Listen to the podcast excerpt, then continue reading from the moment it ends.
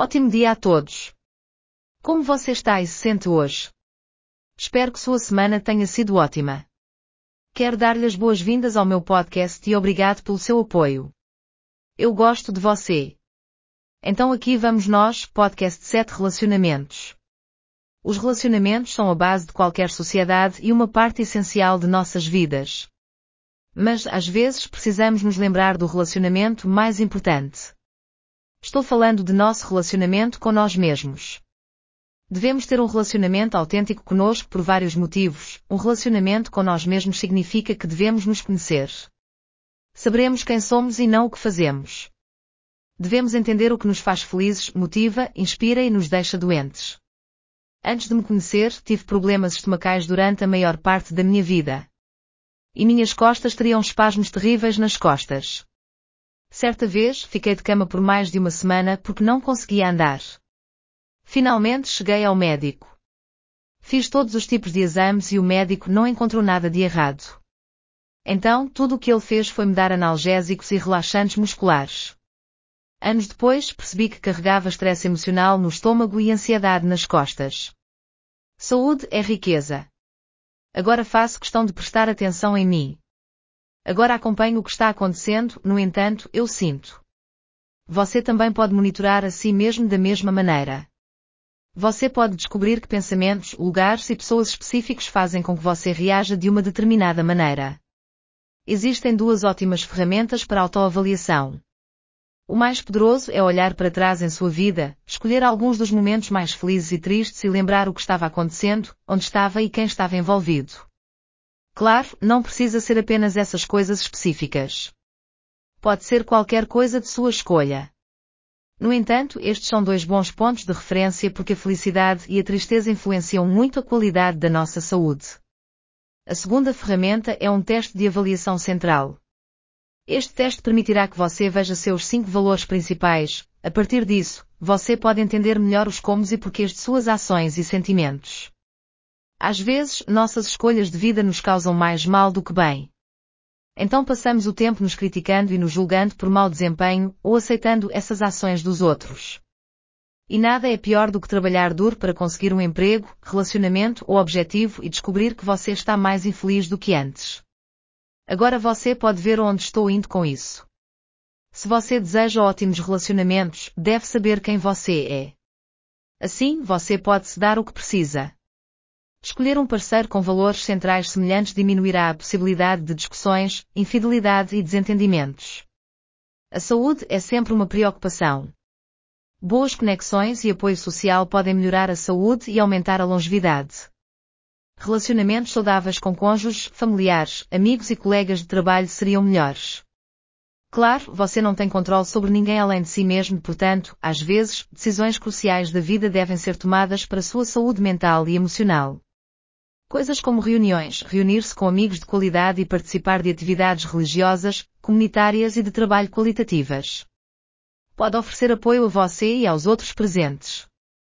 Qualidade de conexões sociais como essas nos dão prazer e influenciam nossa saúde a longo prazo de maneiras tão poderosas quanto um sono adequado, uma boa dieta e não fumar. A Universidade de Harvard e dezenas de estudos mostraram que as pessoas com apoio social da família, amigos e sua comunidade são mais felizes, têm menos problemas de saúde e vivem mais. Por outro lado, uma relativa falta de laços sociais está associada à depressão, ao declínio cognitivo na velhice e ao aumento da mortalidade. Um estudo que examinou dados de mais de 309 mil pessoas descobriu que a falta de relacionamentos fortes aumentava o risco de morte prematura por todas as causas em 50%, um efeito no risco de mortalidade comparável a fumar até 15 cigarros por dia e maior do que obesidade e inatividade física o que torna as conexões sociais de qualidade saudáveis. Os cientistas estão investigando os fatores biológicos e comportamentais que explicam os benefícios para a saúde de se conectar com outras pessoas.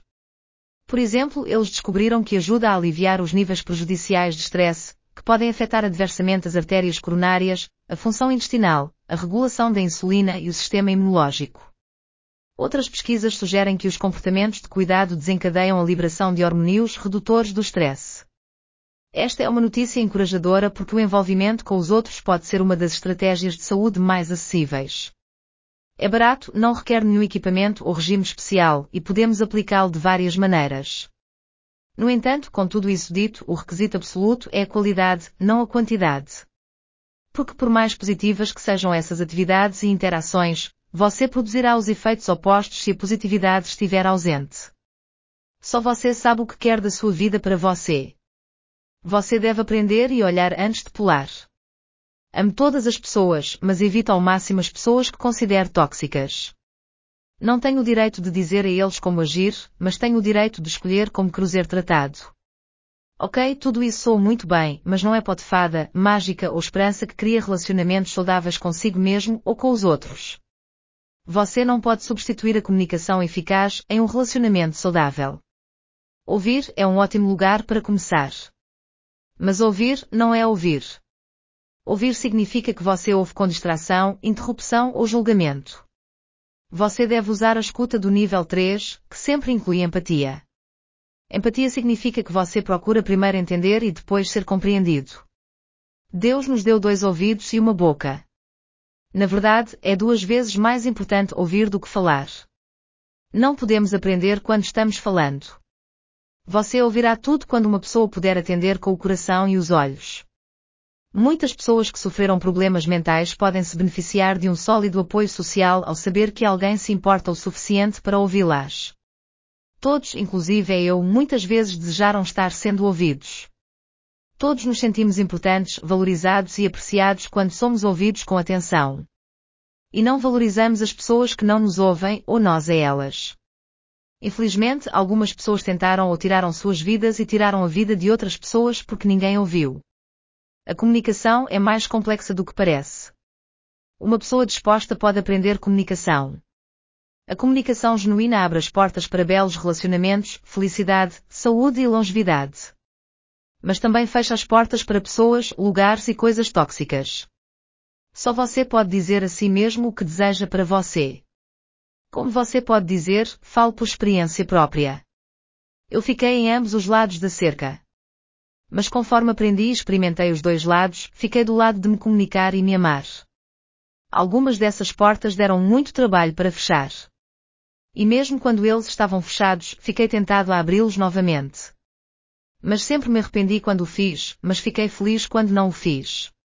Nosso próximo podcast apresentará a você o poder do não. De que serve uma informação excelente se você não pode dizer não ao ruim e sim ao bom? Bem, meus amigos, obrigado novamente por sintonizar. Até a próxima vez. E como sempre, por favor, lembre-se de amar a si mesmo. Você não está sozinho.